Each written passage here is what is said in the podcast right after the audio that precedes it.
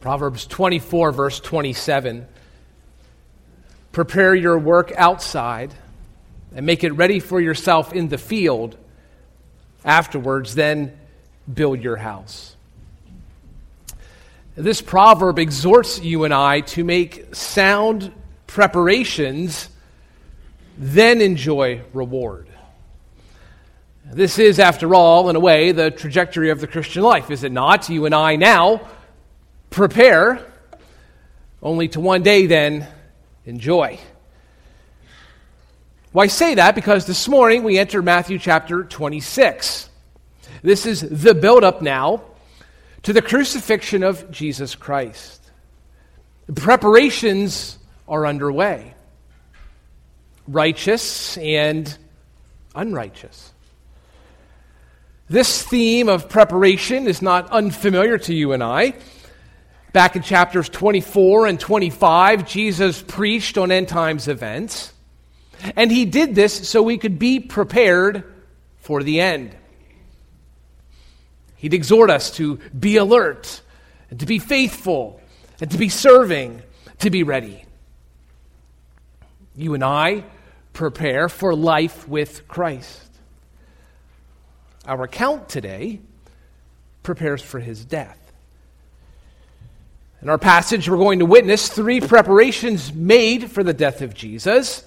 And it will remind us that you and I, indeed all of the world around us, is constantly readying itself and ourselves for this encounter with Jesus. So as we approach that day, we may wonder how are we to cope with those who are not preparing to see him? How do we use our worship as a, a grace and a safeguard for that encounter? How do we avoid the compromises that can cause our, held, our heads not to be held high? I want to begin in Matthew chapter 26. We'll begin in verse 1. And we'll unpack those questions as we go along. When Jesus had finished all these words, he said to his disciples, you know that after two days the Passover is coming, and the Son of Man is to be handed over for crucifixion. Then the chief priests and the elders of the people were gathered together in the court of the high priest named Caiaphas. And they plotted together to seize Jesus by stealth and kill him. But they were saying, not during the festival, otherwise a riot might occur among the people. Well, in these first five verses, we do indeed see a preparation for the death of Jesus. And this is a preparation of hostility. This is a group of people preparing to kill Jesus with hostility. You notice that the first two verses act or function a lot like a topic sentence. They're the overarching umbrella for all that's going to come in Matthew 26 and even in Matthew 27. As soon as Jesus finished preaching, it was that Olivet discourse back in chapter 25. He tells his disciples, I'm about to die. Death is never far from any one of us. It seemed as though a, a, hunter was stalking his prey. That's how death followed our Lord throughout his life. At his birth, a lunatic king sought to kill him. His hometown tried to hurl him off a cliff. In John chapter 7, he avoids the entire region of Judea. Why? Quote, the Jews were seeking to kill him. But you and I also know that our Lord's death is not going to be determined by a king. It won't be determined by a town. It won't be determined by a religion. Jesus says, I lay down my life. No one has taken it away from me. But I lay it down on my own initiative. Well, that time now draws near. And chapter 26 is taking place during what we call Holy Week. This is probably Tuesday or Wednesday, depending upon how you count the days. The crucifixion of Jesus takes place on Friday. Verse 3 then jolts us into a new scene. And you're going to see a lot of movement over these next few chapters. It's almost as though the pace of events quickens as the death of Jesus approaches. The first preparation for the death of Jesus is a plan. We might call it a conspiracy. We find ourselves in verse 3 in the courtroom of a high priest. Some of your translations read his palace. The man's name is Caiaphas. He is the priest of the Jewish people. He had a ton of power, and he meant to keep that power. Historically, for 18 years, he maintained this position. And let me tell you, that is not an easy thing to do when the ruling power is Rome. He had to be pretty chummy with the Romans to keep this position as priest. But then along comes this carpenter from Galilee. This Jesus of Nazareth is drawing a lot of attention. Not only from the average citizen, mind you, but also from Rome. And these religious people, the religious elite, those gathered in his palace, they see a problem. Over in John chapter 11, verse 47, the chief priests and the Pharisees convened a council and were saying, What are we doing? For this man performs many signs. If we let him go on like this, all men will believe in him and the Romans will come and take away both our place and our nation. You hear how their religion had gone sideways. Continuing, but one of them, Caiaphas, who was high priest that year, said to them, You know nothing at all, nor do you take into account that it's expedient for you that one man died for his people than that the whole nation might perish. That's a prophetic word packed with meaning, is it not? So here they were, the religious leaders. They're gathered around Caiaphas in his home. And this has that feel. All the dressings of the Old West posse. They're going to band together and they're going to snuff out this Jesus and they're going to do it underneath the badge of justice. You can almost hear the metal clanging as they're passing out badges to all the guys in the room. How itchy were their trigger fingers? Over the past few days, Jesus had come into town. Greeted by ovation, we call it the triumphal entry. When he did, he came into the temple and he upended their whole money system. That had to hit Caiaphas in the billfold. He then goes on to publicly shame them. For 23 verses throughout Matthew 23, he denounces them all as hypocrites. Let me tell you what, you cannot call these men yellow and get away with it. It's almost as though a boxer is receiving blow after blow, and he's cornered and angry and unable to fight back. They wrangle their posse and this is Passover week. Surely Jesus is still in town. John 11, verse 57, the chief priests and the Pharisees had given orders that if anyone knew where Jesus was, he was to report it so they might seize him. Wanted, Jesus of Nazareth. Reward, 30 pieces of silver. Freshly deputized, these men are going to go out and find Jesus. They're going to do it all in the name of godliness and Jewish religion. But they're going to do it quieter, somewhat restrained. You see, his execution cannot be during this festival. Otherwise, quote, a riot might occur. Now, I had mentioned that Passover was underway in the city of Jerusalem. The festival of verse 5 is the Passover festival. This was a huge celebration, and it took place once a year. This is where the people of God gathered together to celebrate. They're reflecting back upon that exodus when God delivered them up out of Egypt. There's people everywhere. This is a deluge of humanity trying to get around this town, around the city of Jerusalem. It's like trying to get in and out of Seattle during rush hour. And not only that, but Roman guards are in huge supply. They know what time it is. This is when riots happen. This is when disorder takes place. The military is on full standby. These people, the Jewish leaders knew, they loved this celebration. They loved what God had done for them. This was a, a wildly popular event, not to mention Jesus himself being popular. Only by stealth could this posse succeed. Caiaphas prepares for the death of Jesus Christ. A Passover lamb would be slain, the Lamb of God according to that plan of God. Now, you and I, on the application side of this, probably are not like Caiaphas or the religious people in that room. However, we know people like this.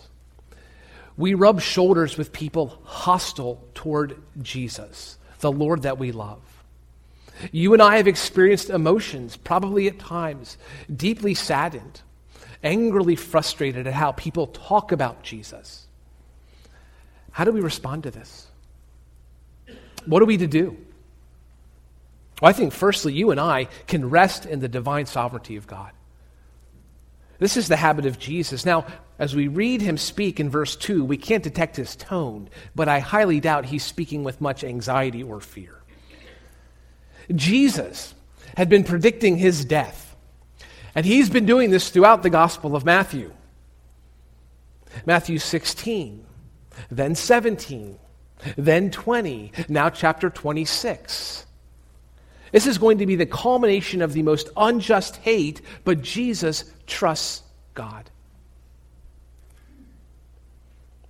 For you and I, as we hear venom spewed toward our Lord, we can know that God is in complete control and that God is not shaken.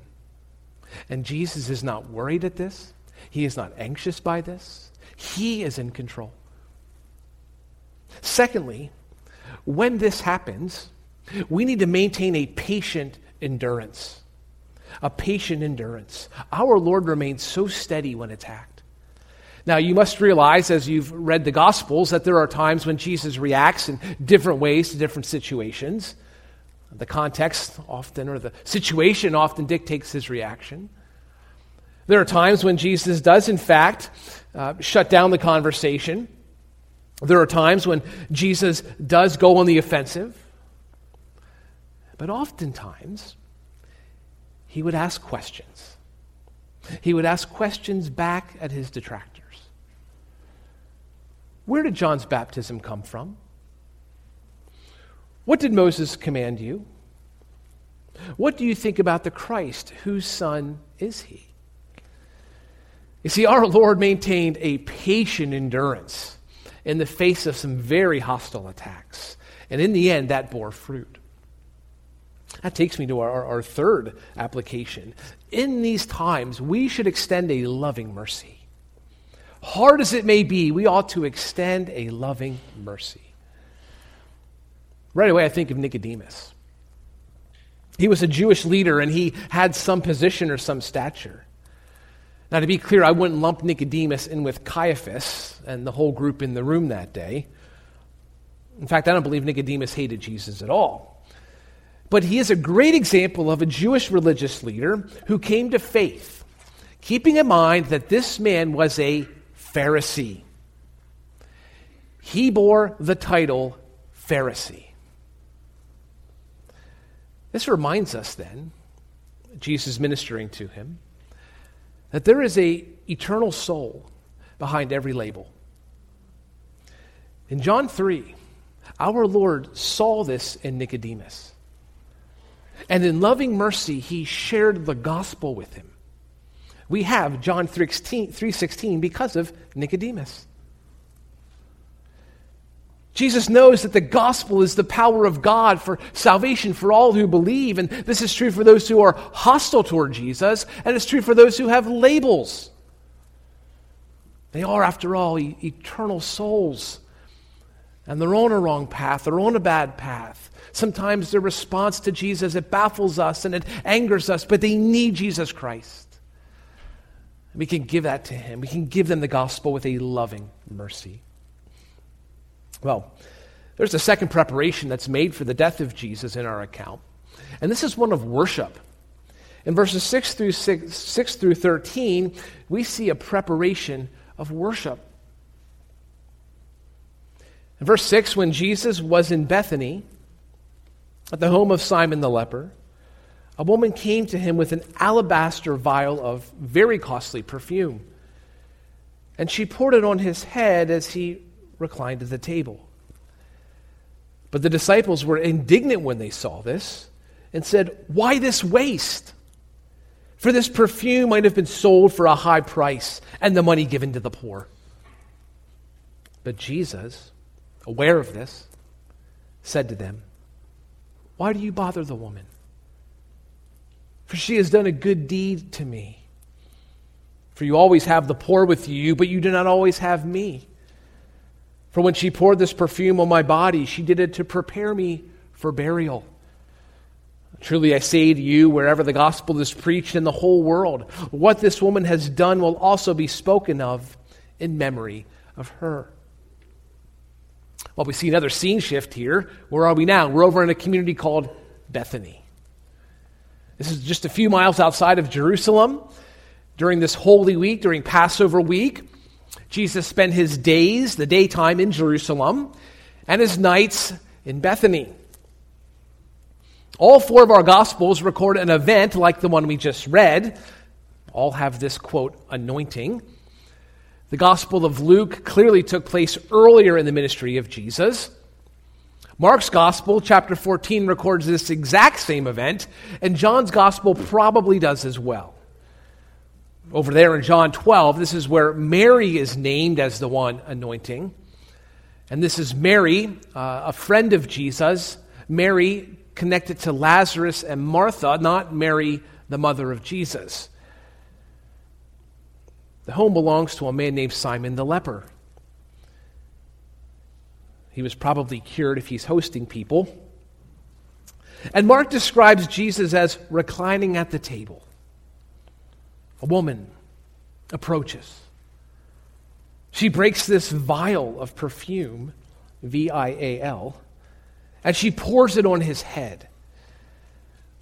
Now, this vial's been described as, as a small flask with a long neck.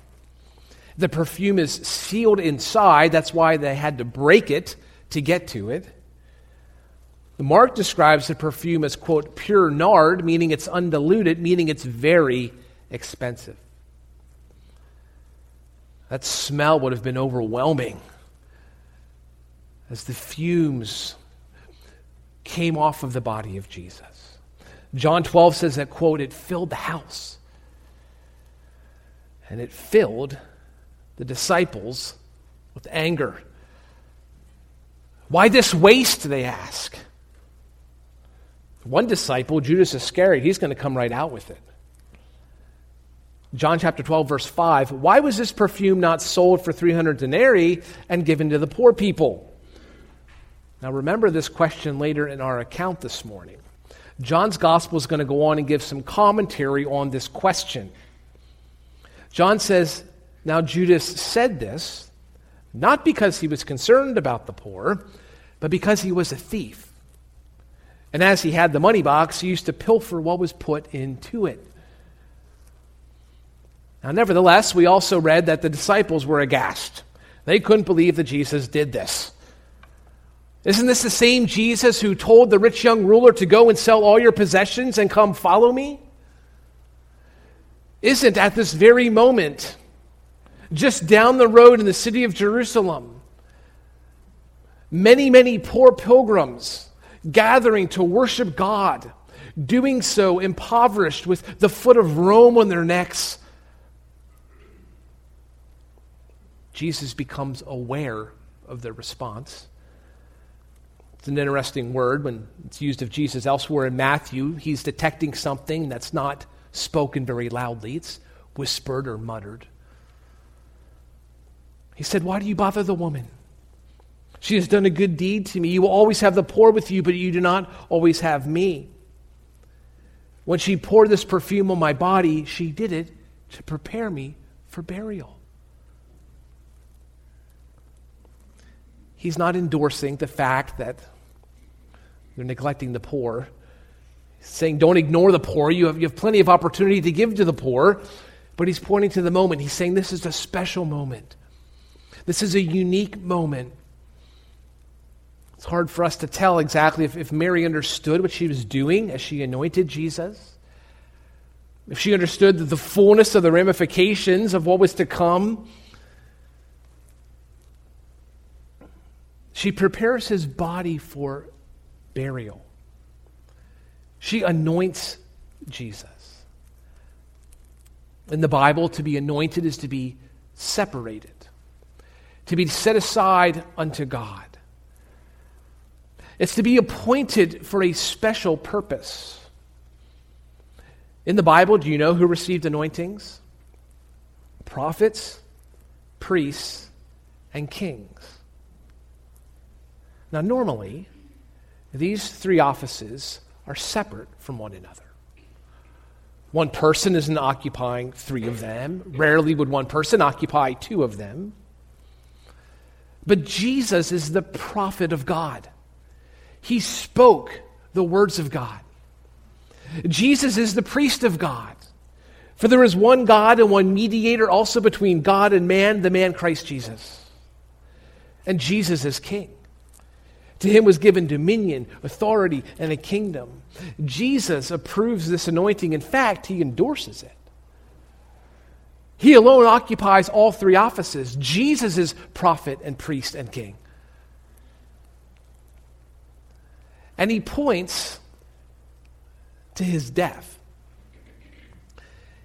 This is an unusual thing. That you and I, in the Christian tradition, we celebrate a death. Have you ever thought about that? Why do we do this? Who celebrates death? Death is a time for mourning, it's a time for grieving. Death is a time for tears and a time for sorrow. Nobody else does this. Someone observed, for example, if history enthusiasts got together and discussed or celebrated the life of Abraham Lincoln. If they did this, they would celebrate his presidency. They would celebrate the historic Emancipation Proclamation. They would celebrate the memorable Gettysburg Address. They'd celebrate that Lincoln brought the country through a civil war. Would they celebrate his assassination? No, that'd be weird. But here we are as believers, and we celebrate the death of Jesus. Why do we do this? Well, we do this because the death of Jesus brought you and I life. We do this, we celebrate his death because he tells us to. As often as you eat this bread and drink this cup, you proclaim the Lord's death until he comes. You and I, we, we place uh, an image of a cross, that thing used to crucify men. We put it on the stage in the corner. We celebrate the death of Jesus. It's a torture device, and we say, Thank you, Lord. You and I speak of washing by the blood. And we do all of this because the death of Jesus is not the end. God has taken death and turned it upside down at the cross and in Jesus. There was this wonderful sermon that, that Peter preached. It was soon after Jesus rose from the dead and ascended to heaven. In Acts chapter 2, he's preaching to the Jewish people. And he tells them that God raised Jesus up again, putting an end to the agony of death. It was impossible for him to be held in its power. He says that God resurrected Jesus from the dead. He goes on. And Peter says, Therefore, let all the house of Israel know for certain that God has made Jesus both Lord and Christ, this Jesus whom you crucified. Jesus is Lord, meaning that he holds all authority, and he is the king. And Jesus is the Christ, meaning literally the anointed one. We saw that here this morning. And Peter concludes by saying to that group, he tells them to repent each and be baptized in the name of Jesus for the forgiveness of sins.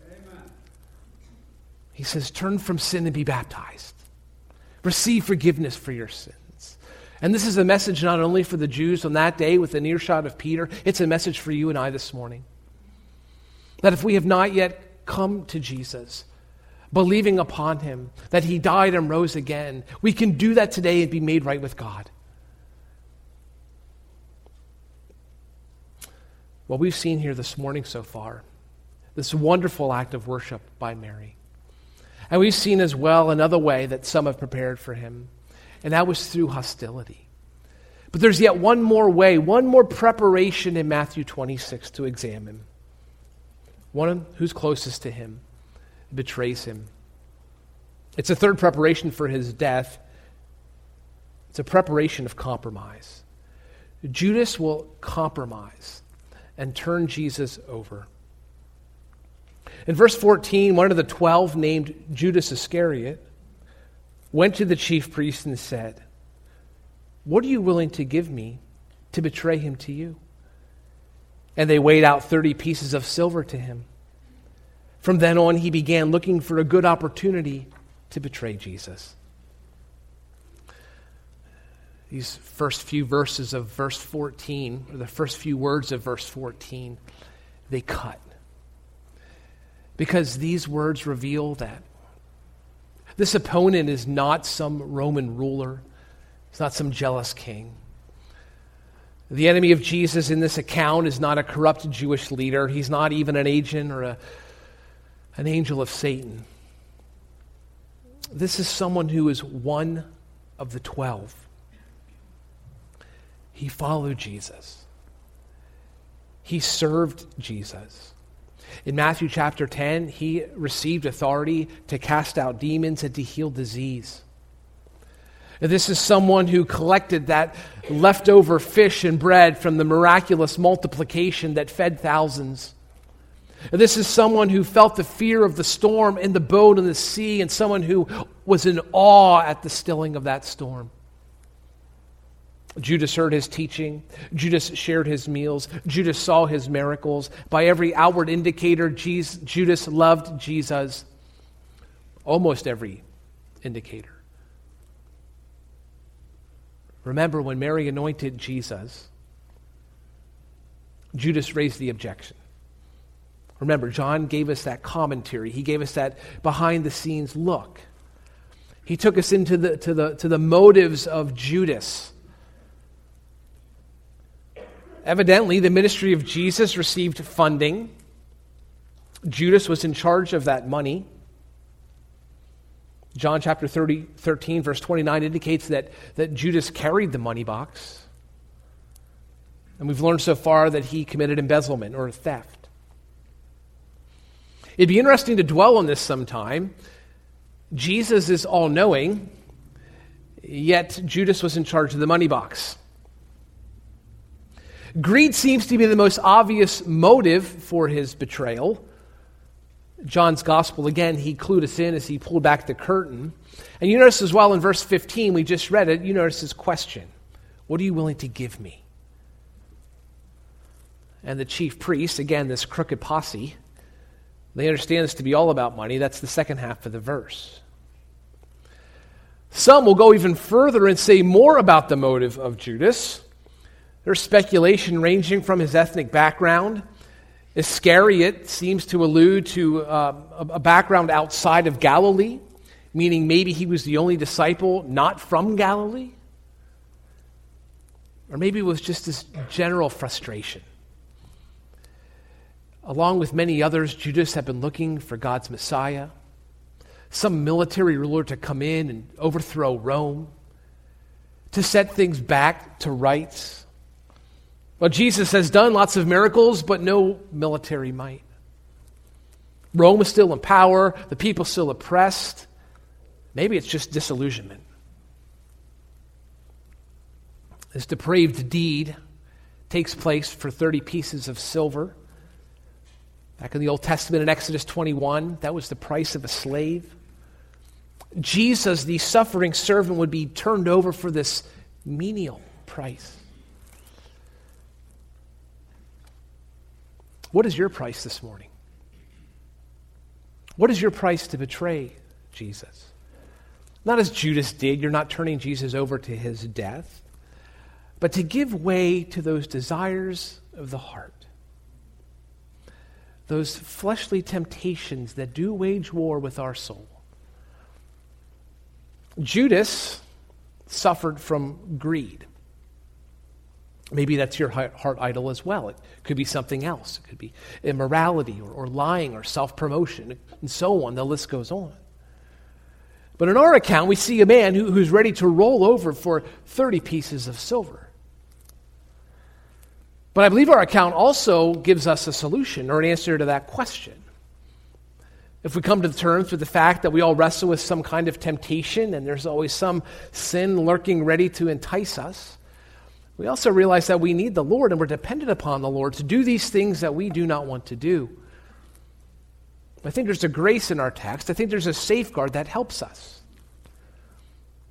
Mary went all in. Do you remember that back when she anointed Jesus? She went all in on Jesus. She gave Jesus all that she had. And this is a picture in our account of lordship. It's you and I coming to Jesus Christ and giving him all of who we are, holding nothing back. By the way, the most expensive thing you can give Jesus is, in fact, your life. Going all in for Jesus Christ. No small drips here and there, not one day here, not a little desire there. We're not coming to Jesus with some kind of sprinkling or spritzing or splashing. We're cracking this vial open and we're pouring ourselves out. J.C. Ryle says when a human being understands the sinfulness of sin and the mercy of Christ in dying for the undeserving, that person will never think anything too good or too costly to give to Jesus. Is that you this morning? Do you see yourself in that light? Do you see God in that light? In our account today, the preparation for the death of Jesus began. But for you and I, preparation for life with Jesus has already begun. I mentioned that this is a grace, that this is a safeguard, that if we come to Jesus as Lord, giving him all that belongs to us, that's going to safeguard us from the compromises of Judas. Hopefully, it clearly keeps us from the error of Caiaphas. And to be clear, doing this kind of a thing, going all in, it's risky, it's scary. We're surrendering control to Jesus. And it doesn't result either in sin free living. We'll still struggle, we'll still sin. It doesn't mean we won't be tempted or tested anymore. Those things will continue to happen. In some measure, something will always be lurking, tapping on the shoulder, at least till we get to heaven. But living all in for Jesus, it does mean relationship. That we have a relationship with Jesus. And it means that we receive the blessing of God upon our lives grace and strength for obedience. And over time, it'll mean a change in affection. And we'll experience forgiveness of sins and, and grace for when we fall. This means a life well spent. To close, in the words of Andrew Murray, God is ready to assume full responsibility for the life wholly yielded to Him. Let's pray. Heavenly Father, in Jesus, your Son, we see a life wholly yielded to you. Completely trusting and fully dependent. He's fully God, yet he had a need. Oh, Father, we are far from where Jesus was, but we have that need. And I pray that we would see it today. And that in our preparations for life with Jesus, we would give all of ourselves to Him, that we'd hold nothing back. And I do pray for us, Lord, in ways we might not see, in areas unknown, that you would reveal them to us. That you might show us very kindly and mercifully areas that we are claiming which belong to you. Thank you for your long suffering. Thank you for your grace. Thank you for your love. In Jesus' name we pray. Amen.